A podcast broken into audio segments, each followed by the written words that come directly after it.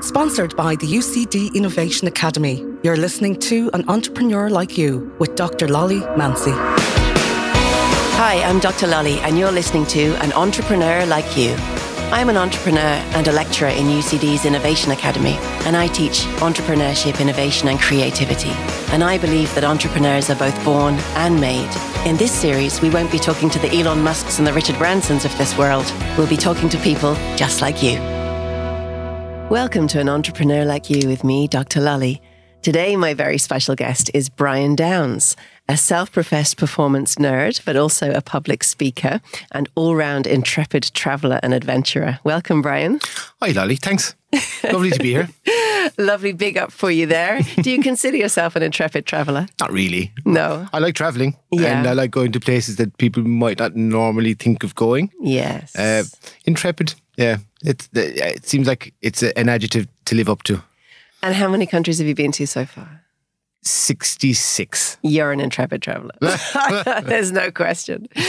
All right. Well, let, us talk. Let's unpack this a little bit then, because I first met you um, on via LinkedIn, and then Yes. you came into the Innovation Academy Zoom where I teach, and you were talking to our students about what it takes to change a career, really, and sort of to to pivot to, to use an entrepreneurial expression Mm-hmm. from one thing to the other. And you have quite a remarkable story uh, that you use as part of your your new Mm-hmm. business as well.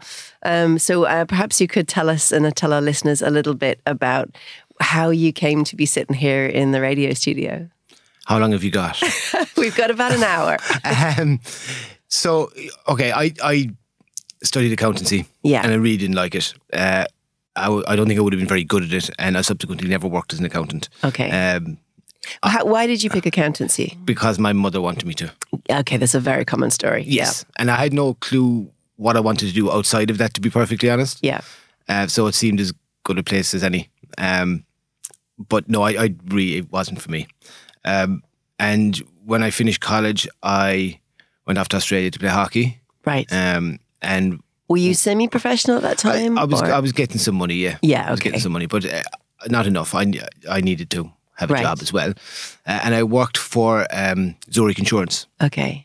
and they gave me a job as an account manager. Uh, so I was looking after big brokers and, Yeah. and we, we did a, uh, a small piece of their insurance business. I see your mother was happy. I mean, accountancy, okay, it has gone by the wayside, but insurance is a good, solid career. Yeah, it didn't last long. um, it- while I was there, I, I did enjoy the people I was working with and I Yeah. did enjoy the job. And then And uh, Australia, it's nice. And uh, Australia's a fabulous place to be. I, Yeah. I loved living in Sydney. Yeah. Uh, I stayed about a year and a half and then came home. okay. Um, and I, again, not really sure what I wanted to do. was that because your visa was up, or was that just because you needed to? You were homesick, or what Well, was my the visa was reason? up after a year. Okay, Um, and I just wanted to go home, see my friends and stuff because I, I pretty much traveled on my own. right. Um, and yeah, I was, I was kind of missing home a bit, And where is home? uh, Limerick. Okay. But I was home about three months and was like, okay, why did I come home? the novelty wore off quickly. uh, yeah, yeah, it did. Well, it was nice to see the lads. We got out for a Yeah, few beers, and sure. you know, as you do. Um, so I did get a job. Uh, oh, I can't remember the name of the company, but I only stayed there a short period, and then uh, I left because I was offered a, a job in account management again. Mm. Uh, I worked for a company called Excel, who have since been subsumed by DHL Right. um, in supply chain logistics. Okay. Uh, and I, I was what's called an Exciting stuff. yeah, it's it, it it was actually pretty interesting. Um, there's like a whole language that's associated with with uh, logistics and- Yes. and, supply chain stuff. But uh, I was what's called an agent account manager, so you know big companies like that they don't have offices in every country in the world, Right. uh, and where they don't, they they nominate a local company a, a- Okay. as an agent. So I would have uh, managed, I think, twenty something agent accounts in all sorts of weird, wonderful countries, okay. um, and I really enjoyed that Yeah. and uh, then I le- I stayed in that for two or three years, three years maybe, um, and I left because I was getting married. Okay. Uh, and I came back down to Limerick, and I got a job with a company called Expeditors, eh, same same industry, uh, big player in the in in the industry, uh, based in Seattle and Washington in, in the US. Wow. Um, and what age were you at this point? Twenty eight, I think, Okay. or thereabouts. Yeah. Yeah, I got married at So twenty you're eight. starting to think about adulting. Oh God, yeah, I, yeah. I, I'm still thinking about it. Twenty years later, Yeah. Um, and uh, I was a global account manager there. I looked after Dell, Yeah. uh, a company called APC, and Waterford Crystal. Okay. Um, uh, it was a lot of fun. yes. You know, I I did enjoy the business. I, I enjoyed the work. A lot of relationship stuff. Yeah. Um, uh, did well, uh, and after a couple of years, it was time for me to move on again because I've had this itch all my life Right. to work for myself or, or to be to be in a business. Uh, while I was a student, I actually had a small business. I was Okay. um, an agent for a company in the UK. They, they, the company that sponsored me as a hockey player. okay. Uh, they had a side business called the Hockey Centre, but they sold lots of sports equipment, and uh, I sold into schools. Okay. and it was great. I enjoyed that. It, it tipped away. It, it didn't make a fortune. It was never going to be long term, but it gave me a taste. Well, that's interesting because most entrepreneurs I speak to can actually trace it back quite early. You know that they Mm. either that you know the, the lovely Irish expression "you didn't lick it off the path." You know, like kind of Mm, for like sure. where does it where does it come from? So so you had an early kind of itch for entrepreneurialism. However, uh, you took the path that you know most of us take, Mm. and and parents uh, approved path uh, of, of of sort of moving forward into sort of a solid career or sort of something with trajectory, basically, and scaling. And then the itch didn't go away. No, Okay, No. so at what point does that start to become an issue and and and rise up and supersede other things?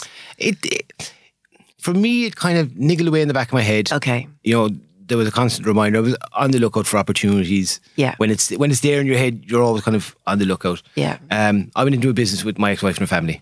Okay. Um, and we grew a fairly substantial business. Um, so you're 28, you're getting married. Did you meet in Limerick? uh, yeah, we had known each other for quite a while actually. Okay, So she was a friend of an ex-girlfriend of mine. okay, okay, Um, and so by the time I went into that business with them, I was maybe maybe 31. okay.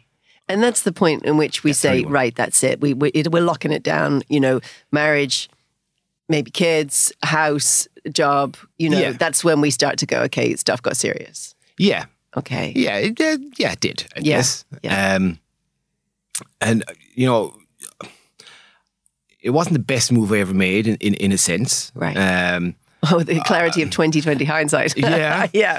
but at the same time, I did learn a lot too. So th- Yeah. I mean, there was a lot of positives and negatives, uh, but I did discover a fairly strong values conflict Okay. um, i- in terms of our approach to, to things, and uh, it, it that niggled away at me for quite a while. Where, where did that job take you? Were you staying? In, did you stay in Limerick, or did you move with with no, your I wife? mean, you know, tor- it, for the last few years of it, there was a lot of time spent in West Africa. okay. um, uh, we we had taken a lease on um, a palm plantation, a- an old palm plantation. It, it had been there since the 40s and 50s when the British and Okay. Belgians were, were there and they abandoned Which it. country? Uh, that was in Nigeria. Okay. Um, so uh, a state called Imo State. Okay. And then we took on a second one um, in a neighbouring state called Abba State. Right. Uh, and combined, it was about 10,000 hectares and Wow. uh, 675,000 trees. Wow.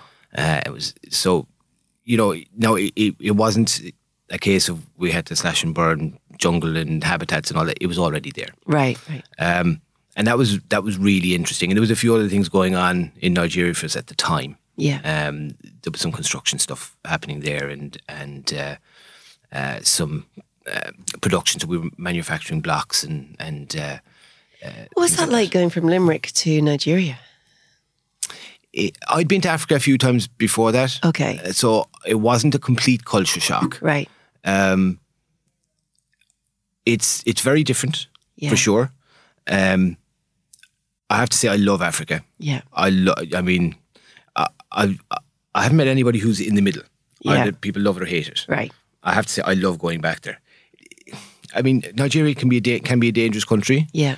um, and you got to be careful. And I've ha- I had some interesting moments there, um, but West Africa is a whole.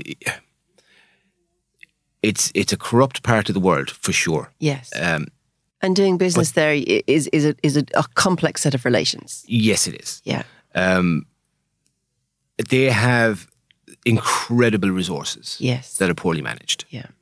Um, even just simply agriculturally, you know, it, it, it's it is an amazing place. Yeah. It really is, and I met some incredibly smart people um, who are somewhat s- stymied by political interventions and, and political corruption.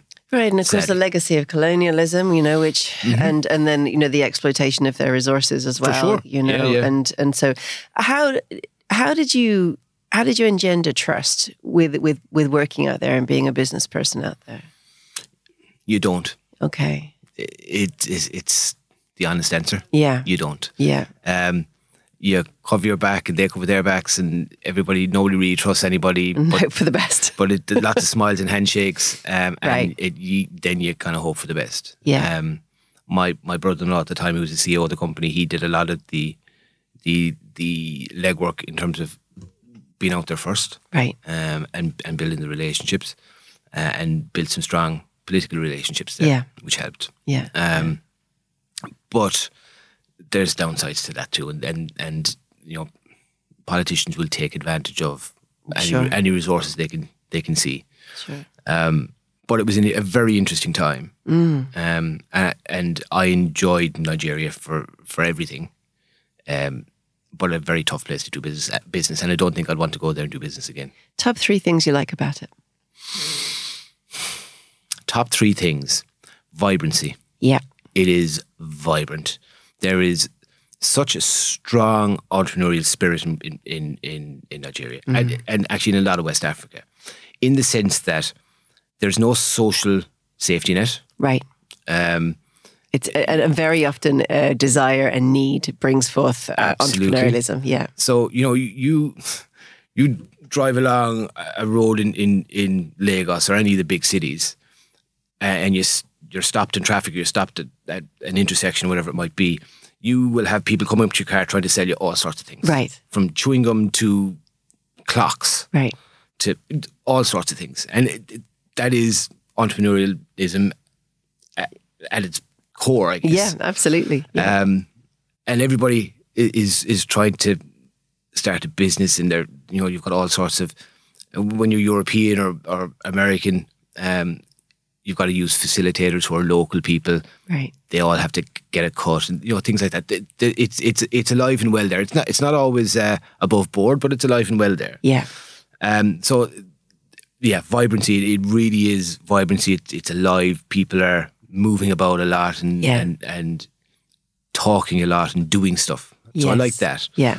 Um, I liked the greenery. Believe it or not, Yeah.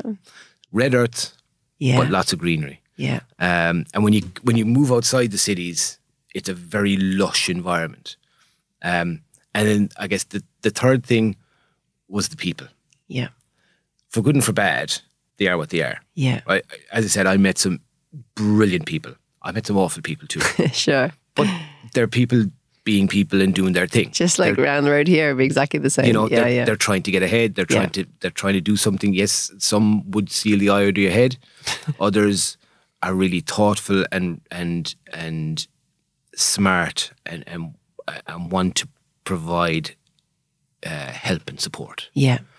Um, so yeah, they'd be the top three things, I guess. Yeah. Uh, lots of opportunity there too. Yeah. But again, having to navigate the very complex political structures of, of a country like Nigeria is is difficult.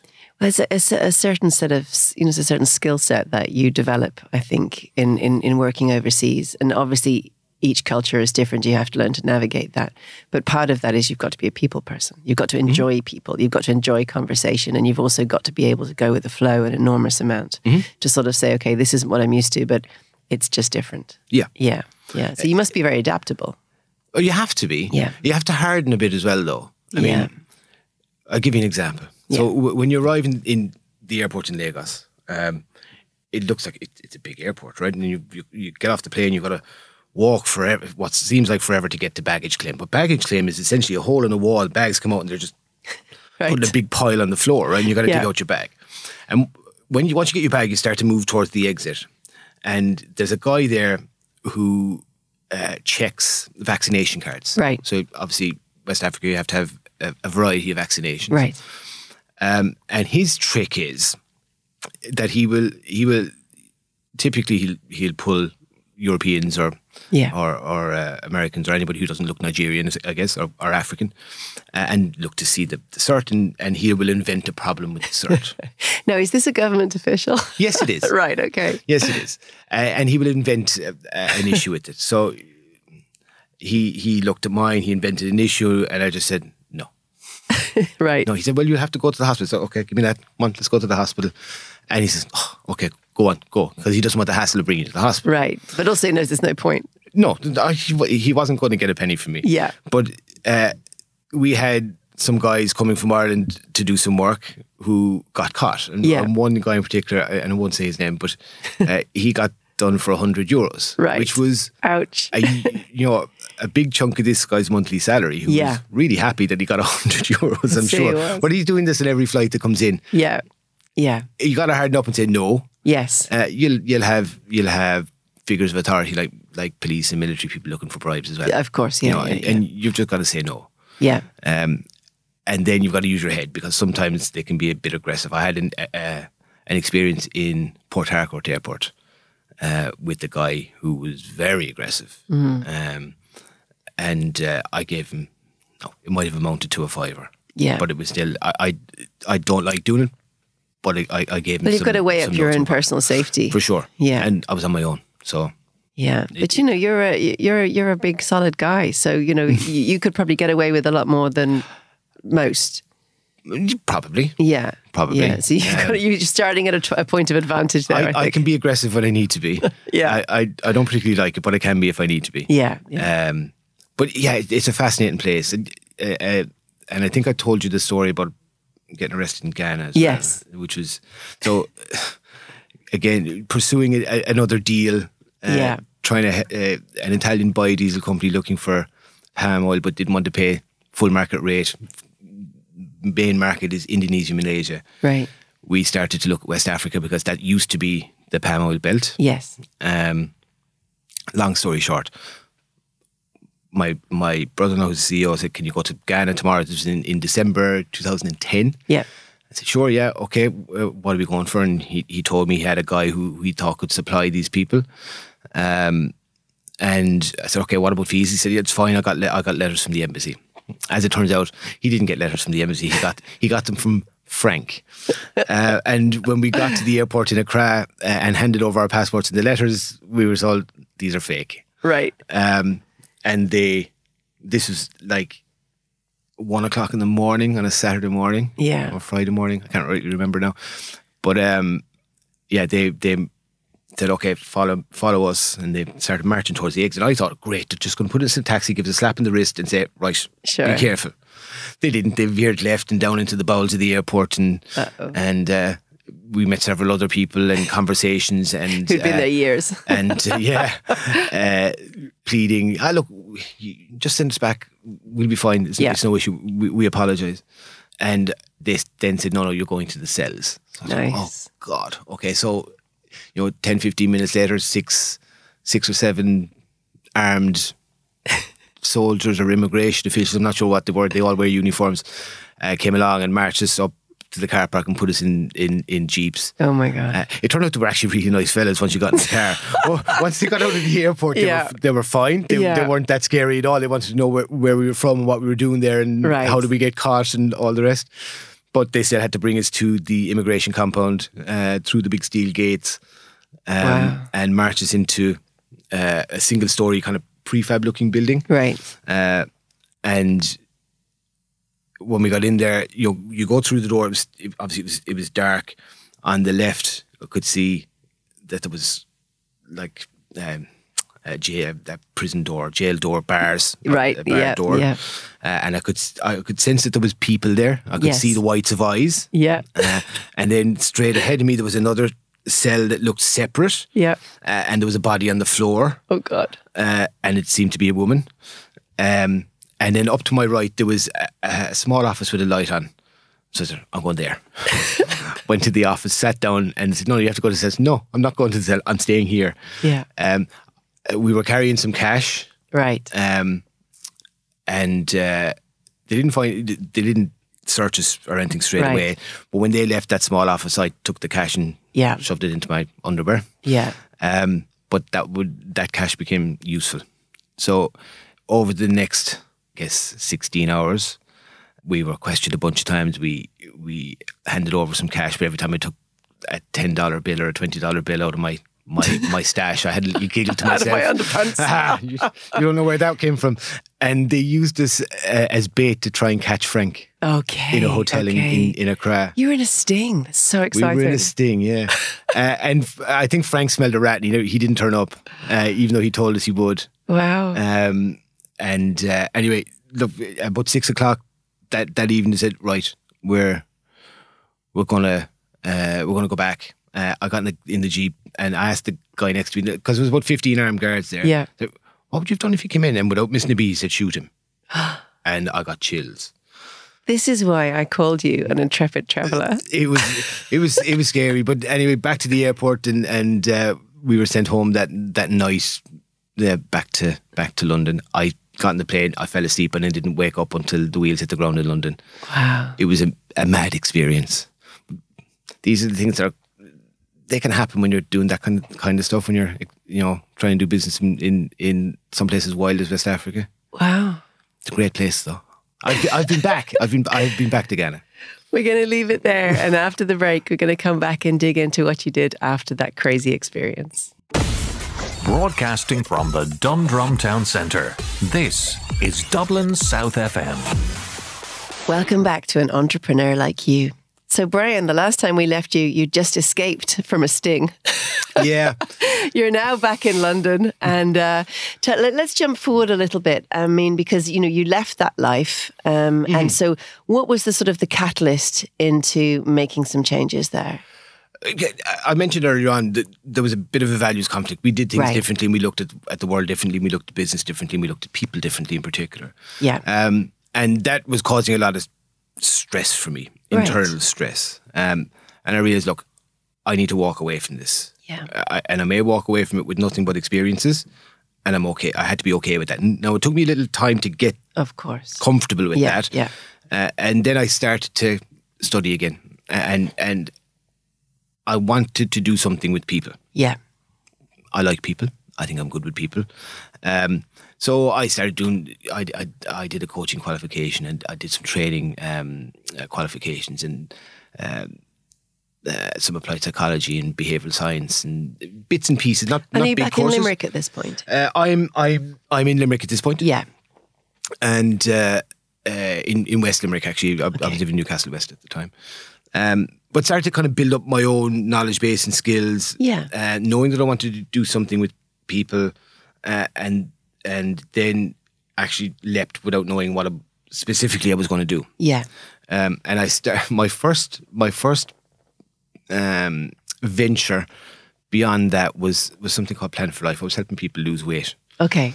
um, using the coaching skills and and and. Uh, Well, and you have an and athletic experience. background, I do. right? Yeah. I do. But I, I had actually had to lose five stone because I got a bad injury. And I Okay. was out for two years and I put on a lot of weight.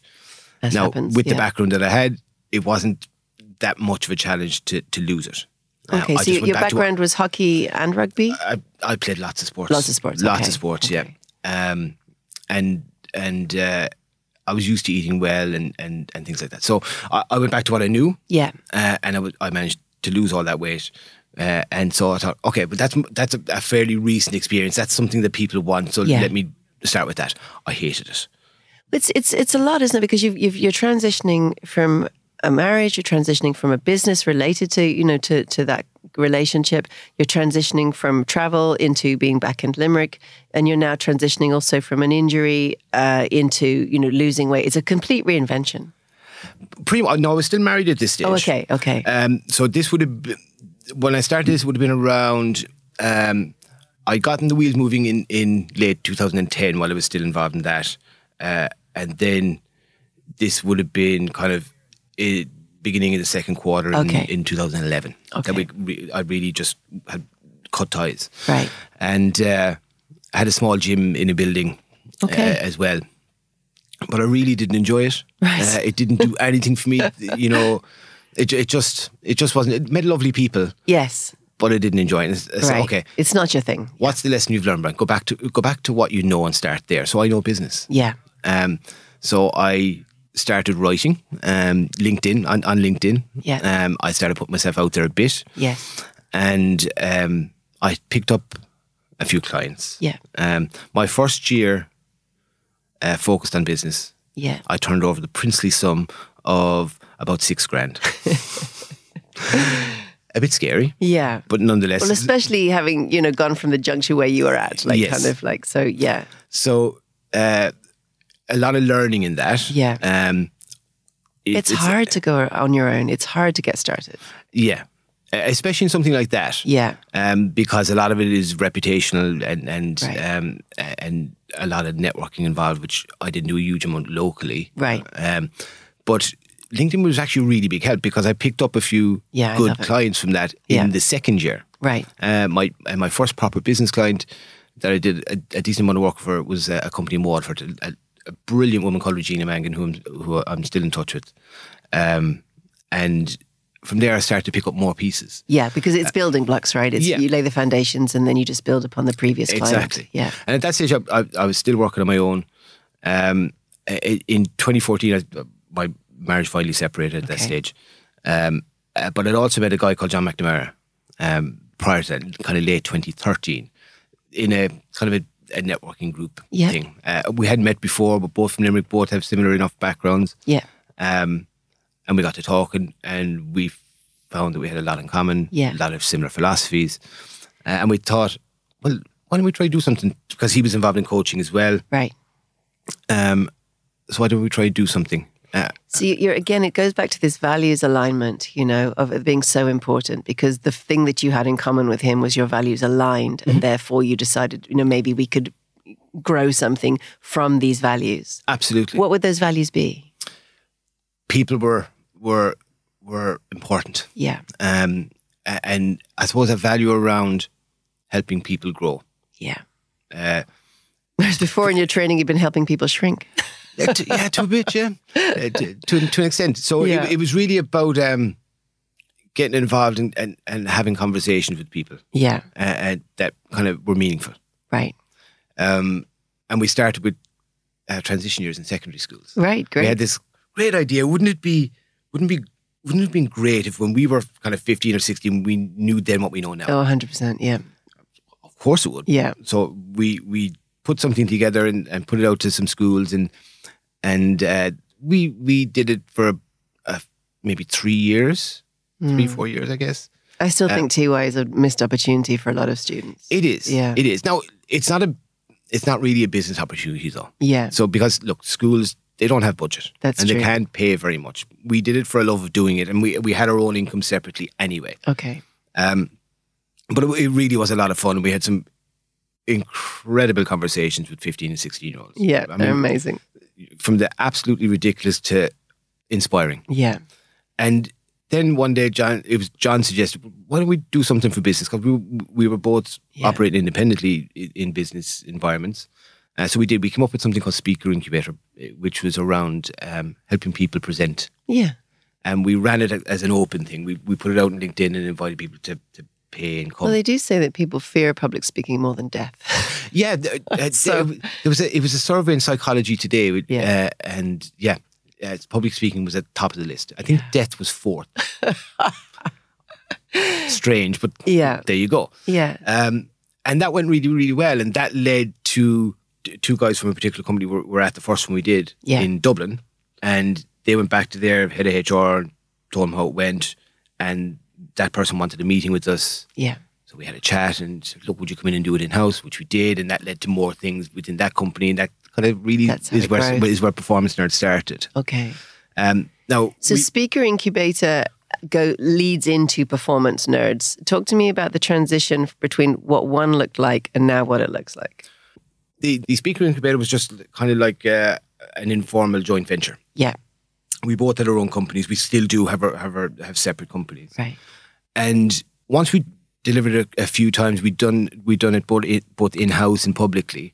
You know, okay, well, look, maybe we should form an entity around this and and see where else we can take it. Yeah. So we did. We came up with the name Performance Nerds. Really liked it because our focus is on- is on performance Yeah. and we're nerdy about it. Right. Kinda makes Does what it sense. says on the Yeah. tin. Got it. Um, and uh, so we, we, we started to delve into the deeper stuff that we would have done on our own separately. Right. Team development, leadership development in particular. Right. And I have a, a cheesy acronym for team development model that we use Right. uh, trust, engagement, alignment, and MEHL. MEHL Okay. being an Irish word uh, that translates to cooperative or work group. But really Yeah. for us, it represents that kind of community spirit, Yeah. right? Helping, helping each other out because we're all in the same boat Right. and the leadership piece and and, and you can hang a, a- a whole bunch of stuff off of those Yeah. because when you work with the with the two models so team and, and what we call connected leadership it's really about connecting with other humans it shows up uh, needs Right. right learning needs uh, skills needs a lot of which we can do ourselves um, but we use other people to to to fill gaps also And in with your experience in coaching people in this sort of form of, of progression or sort of evolution, I suppose, is it that we don't know how to openly communicate? Or what is the biggest problem that we're facing in being able to be understood, be heard? I, I think we hide too much from the important conversations Okay. the difficult ones Yeah. I- generally in life. yeah i believe leadership is broken Yeah. right? Broadly speaking. Well, it's, it's not management, right? It's not managerial. It's not micromanagement, and you must do this, this, and this. I- I- Leadership is is is what it's it's It's very hard to define, but Yeah. I would separate the two. Leadership is about people. Yes. It's about creating a vision, it's about connecting with people, it's about making people feel valued, but ultimately it's about helping people engage with their work, right. right? And and that's the area where I think or I believe or I know that leadership is broken because people aren't engaged. So I mean you look at Gallup, they do this global employee engagement survey. Right. they, they by their reckoning, only about 35% of employees are actively engaged in their work. Right. It's embarrassingly low. Yeah. And that's a leadership problem. And uh, so, you know, I've heard all sorts of horror stories over the years about sort of, you know, motivational leaders that that go in and they're like happy clappy, come on, woo, let's go. We got to do this, guys, and we're all a team and, you know, as soon as they've left the room, everyone's rolling their eyes going, well, I have the same stuff to do every day and it's killing me, you know, and like kind of they're just not engaged. Is it that they're not buying is it they're not buying into the the company, the work, the ethos, is it wh- where does the fault lie and where can the change be made? I don't think there's one fault line. Right. I think there's many. And Yeah. I, I think the issues with leadership are layered. Yeah. I think it starts with hiring, and we got to hire the right people for the job. We got to under, really understand that this person is is going to be really good at this job. I had a mentor who used to say, if the job could talk, what would it say that it needs for superior performance? I love that. I, I love it too, and Yeah. I've, I've used it many times. Yeah. and it, it makes a lot of sense when you think about it. Right. But then you've got to you've got to keep people interested. So once you hire well Yeah. and you're pretty happy that an individual can do the job well, then they've got to they've got to come into your environment. Now Right. within a company, companies do something what that I call culture PR. Right. Right, basically they lie. And they tell they, Yeah. this is a wonderful place to work. It's a Right. great place to work. And then you get inside and it's like, oh, this isn't what you promised me Right. instantly uh, you've lost trust. Yes. And engagement is damaged. Right. Uh, or maybe it is good when you get in there. Maybe it is what they said it would be. And then you have uh, a difficult altercation, or the company makes a decision that actually really goes against your values and doesn't really talk about it and doesn't Right. engage with you in a conversation around it. That that will damage engagement. Hmm. Or the, the, there's scope creep on the job. What you started with and where you are after a year, Scope you're creep, still I doing like the original job and you're doing Yeah. two other jobs as well. that. Right, which is very common at the moment. It is Yeah. for sure. Um, so th- th- there are numerous issues that, for me, they will always come back to engagement. Is somebody really engaged in the work? I think you know over the years we've had so you know we had the term organizational learning. We have sort of you know uh, the organizational culture and sort of you know you need to fix the culture and sort of over the years many phrases being bandied around for the same issue, which is that work is broken. Mhm. It's not just leadership, and you know there's some some wonderful people like Bruce Daisley who was working for Twitter and now is is is, is solo. You know talking about sort of make work less you know make work suck less you know i think is his Yeah. tagline you know so we have an do we have an opportunity now you know, or is it just a two dimensional opportunity or the illusion of an opportunity where we can start to have a dialogue about what needs to change in the form of work? Because we've inherited this work model from the Industrial Revolution, you know, this idea of certain hours and clocking in and clocking out. And actually, COVID's shown us that people are um, uh, supremely productive at home and can work to their own hours and very flexible. On the other hand, we've got, you know, people saying, okay, we need a four day work week and sort of we need to get more flexibility. Where do you see that sort of sweet spot between what people are asking for and what industry is demanding? You know, is there a dialogue going on between those two things or are we just shouting into the air? I think there's a there's probably a dialogue going on, but we're not having the conversation together. Right, I would agree. Yeah. Right. I, I think you know senior leadership teams are saying one thing and they're saying all the right things to be heard Yes. and then doing something else, and, Yes. and then people who are further down the food chain are saying are desperately saying that we desperately need a change. We need to do something different. We you know there's opportunities here. We can we can innovate. We can Right. you know, but they're not really being heard. Well, you know, I'm sure you know which company I'm talking about or referencing, but that you know, just putting a football table and bringing your dog into work is, you know, is not producing the results that Drives me people nuts. wanted. Uh, yeah, me too. And you know that that particular company very recently had a mariachi band when they welcomed everybody back into the office. You know, and and actually that added to the psychological stress that people were under, um, rather than sort of detracting from it. So it doesn't matter how Disney you make your company or how fun it appears to be on the surface and painted in all sorts of different primary colors. The issue is the dialogue is not occurring, and so you've got the infantry down on the you know down on the ground, Mm-hmm. sort of you know being uh, having a scope creep, as you said, Mm-hmm. which I really like, um, and being absolutely overloaded. You've also got this idea that, especially in tech, that you know you're dispensable, um, Mm-hmm. and so does it come down then to the very basics of all humans need to be loved, seen, and heard? You know, it's is is it that basic psychologically? I don't, know, I don't know if they need to be loved, but they need to be valued. Yeah, They need to feel valued. yeah, that's And- what I mean by and that. it's- that's got to go beyond lip service. Yeah. which is a lot of what happens. And you know, organizations are are starting to to change a bit, but it's really really slow. And you know, these things can happen from the bottom up, right, but not very often because you require a really big movement to to to, to force Right. leadership to change. The best way to do this is from the top down, and there's a reluctance to do that. yeah, And the, the most dysfunctional teams I see yeah. are leadership teams. I would completely agree. Yeah, I would completely agree with that. So, you know, in, in terms of an ideal situation, then, uh, we talk a lot about sort of what isn't working, and we know what we all know what that looks like. What would be an ideal leadership style? It's situational. Right. So, uh, are you familiar with Daniel Goldman's six leadership styles? Yes. Okay. Maybe just expand to tell the listeners. So, uh, Daniel Goldman, um, psychologist, really, really brilliant guy, um, popularized the notion of emotional intelligence, the the, the the the model of emotional intelligence. He didn't he didn't find it, but he popularized it, uh, and he talks about six leadership styles. So. uh, No, hopefully, I, I hope I can remember them all off the top of my head. So you've got uh, commanding, Yes. visionary, uh, pace setting, uh, affiliative, democratic, and coaching.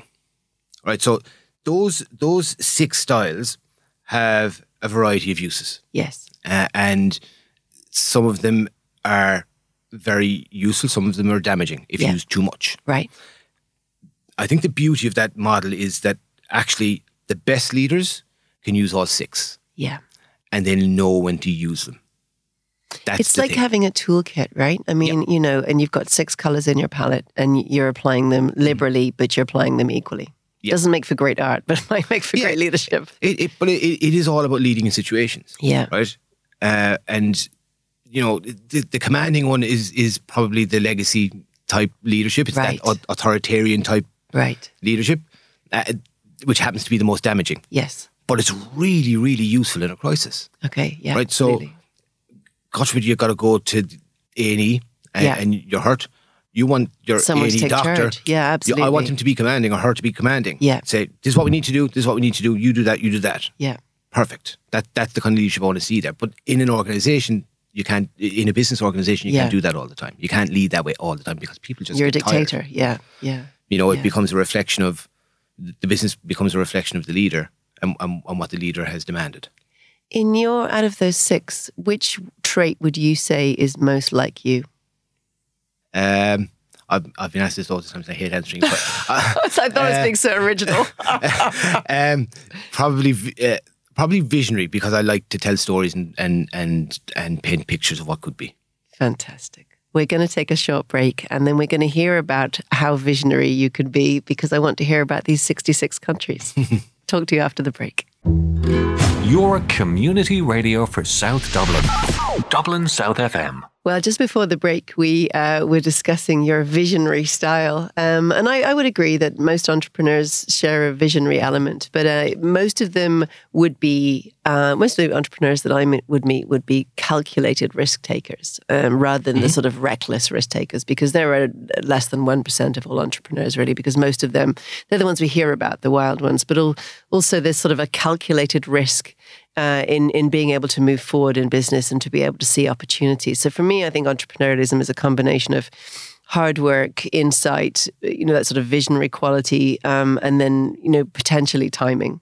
Mm-hmm. So so you know, um, but in terms of this other side of you, this intrepid traveler side of you, um, that I know you do incorporate into your training, and you talk about sort of some of the mountain climbing and other Mm-hmm. things that you've done.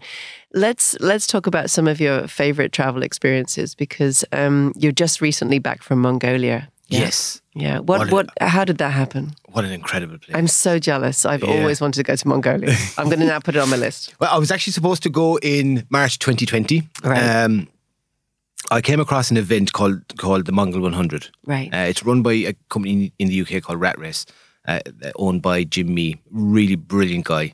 They organise really big events in the UK. But this is part of what they call the bucket list series. Okay.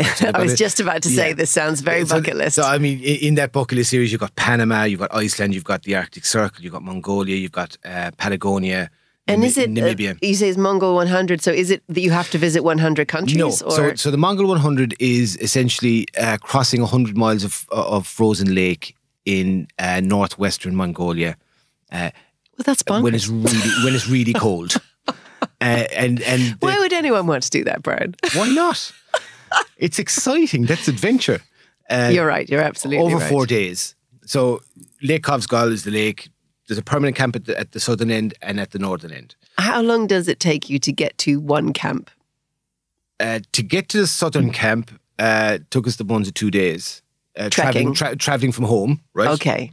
And then uh, you, we went in in minibuses to the northern end, Okay. and then we came back down. So Okay, the, the okay. coming back down is, is four days. okay. That's the that's the crossing the lake uh, Yeah, part. that's the crossing the lake. Bit. You're on a lake the whole time for four days. yes. Do you have to sign an insurance waiver for this? Uh, no, but but What you get, happens if you don't come get- back? You get you get special insurance and and Okay. uh, Intrepid um, Traveller Insurance. international SOS. It's called. Oh, wow. um, okay. Is the company that pr- provide? There's a few companies, but they're they're the one. That I imagine that it just I says use. you're on your own. Good luck. yeah. Well, they they provide support in terms of um, extraction and repatriation, and uh, Yes. if there's a, if there's a- Posthumous if stuff. there's a, if there's a military action or severe weather or things like that. Oh, Um, Okay. Okay. so they'll send the And I helicopters. I, bet that's what Bear Grylls has, right? He has that.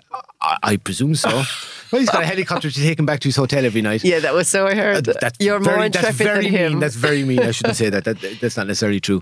But um, uh, yeah, so it- four days down down down the lake, uh, really really cold. oh, clearly. Uh, I think you know average nighttime temperature minus thirty. It got it got a bit colder than that on, on one particular night. Daytime uh, temperatures kind of minus fifteen to minus twenty. How do you prepare for a trip like that? Um, You're going to There's say not- running barefoot up Carantoul or something uh, There's else? not a lot you can do in terms of the temperature. Yeah. Uh, other, other than that, it's- Sitting in the it's- freezer. yeah. Other than that, it's, it's just walking. Okay. You know, it, it's it. But it's, not some- walking. it's walking on very thick ice. I mean, how? Yes. Okay, how thick are we talking about? Oh, you're, you're talking 1.5 to 2 meters thick. okay. Oh. Right? It- okay. it- I mean, it, this is thick ice.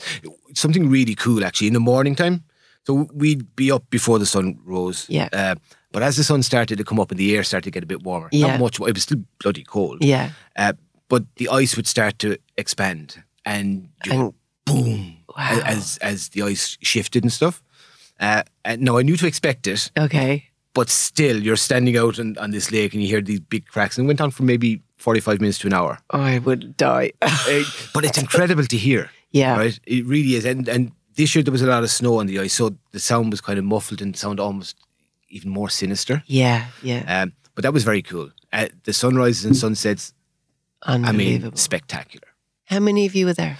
Um, there was 20, uh, 24, I think, from that were non-Mongolian. So that in, that was a crew as well as everything else. Yeah. And then we had a crew of maybe 15 uh, local Mongolians that were helping out, Right. um, driving things and setting up camp and, and things like that. yeah. Um, but it was And do they do they not look at you and go, look at these mad people coming out here to walk across the lake? Not really. No, No. I mean they live there. You know, Yeah. they, they, they're brought up. in it. I mean, the kindest, gentlest, loveliest people you'll meet, Yeah. but tough as nails. Yeah, you'd have to. I mean, resilient as they come. be. yeah. Um, subsistence living for most. Right. Uh, all the houses are, are built from wood that's taken from the local right. area, They're you know. wearing furs from things they've skinned. They are, yeah, yeah. yeah, yeah I- but absolutely. incredible people. Are you dressed head to toe in Patagonia? uh, North Face is my choice. Face, okay. Yes, North Face is my choice. Um, but yeah, incredible Sponsorship possible. people. Yeah, and anybody from North Face, Face listening, yeah, Dolly can put you in touch with me. Um, but yeah, it was it was an incredible experience. It was Yeah. about so much more than crossing the lake. It was it was Yeah. really a cultural experience. right. Um, I got to spend a day in Ulaanbaatar as well on the way back. I had a full day to myself there, um, and and I just walked all around the city. It, eh, again, Incredible. an incredible place, very vibrant. The traffic is the worst I've ever seen anywhere. Yeah. Um, but yeah, really interesting, interesting food. Like there's soups and stews in in Mongolia. Is a lot of yak, right? Uh, I had some yak. Yeah. I had some horse. Um, I had some beef. Yeah. Uh, I had some stuff that I'm not sure what it was. Sure. Uh, I didn't want to ask. Um, uh, they like potatoes and you know, they're hard to get in in in the winter. Are you one of these people that travels and then seeks out weird things? Well, I'm talking. I'm thinking bush trucker trials. See, seeking out weird things is- it might be a bit harsh. I I like I like to get a cul- a, a real experience. Yes. Okay. so Um, street food. s- street food or Yeah. local restaurants Yeah. or local markets, and I- I'll try stuff. Yeah. you know, I, I mean, I've eaten some strange stuff over the years. Insects on sticks. in, insects, deep fried insects in Southeast Asia. Yes. Uh, I've eaten snake, crocodile, kangaroo. I love kangaroos. Sweet sweet meats. Um, snake, not so much. But yeah, no, I didn't really like that too much. Cro- crocodile was good. Yeah. Solid fish. Kangaroo is gorgeous. Um, springbok in South Africa, probably the nicest meat I've ever had. It's amazing how much we've changed, isn't it? Really, because I mean, I I'm in Terranure at the moment, and my local butcher has emu. Mm. I'm like, how did this happen? That you know, because it's very lean and full of protein, Yeah. and you know, so we have we have got definitely got more adventurous. Oh, for sure. But no, I don't think we're quite at the insect stage yet. Although there are quite a few farmers moving in that direction in terms of proteins. There's not much of a taste to them, to be honest. It's Right. more the it's more the sensation, the crunch. the, crunch. Yeah. Yeah. Um, I've never eaten an uncooked insect. I Okay. don't- not well, at least to my knowledge, I haven't. Okay. I'm going to put you forward for a celebrity next. The next one, get me out of here.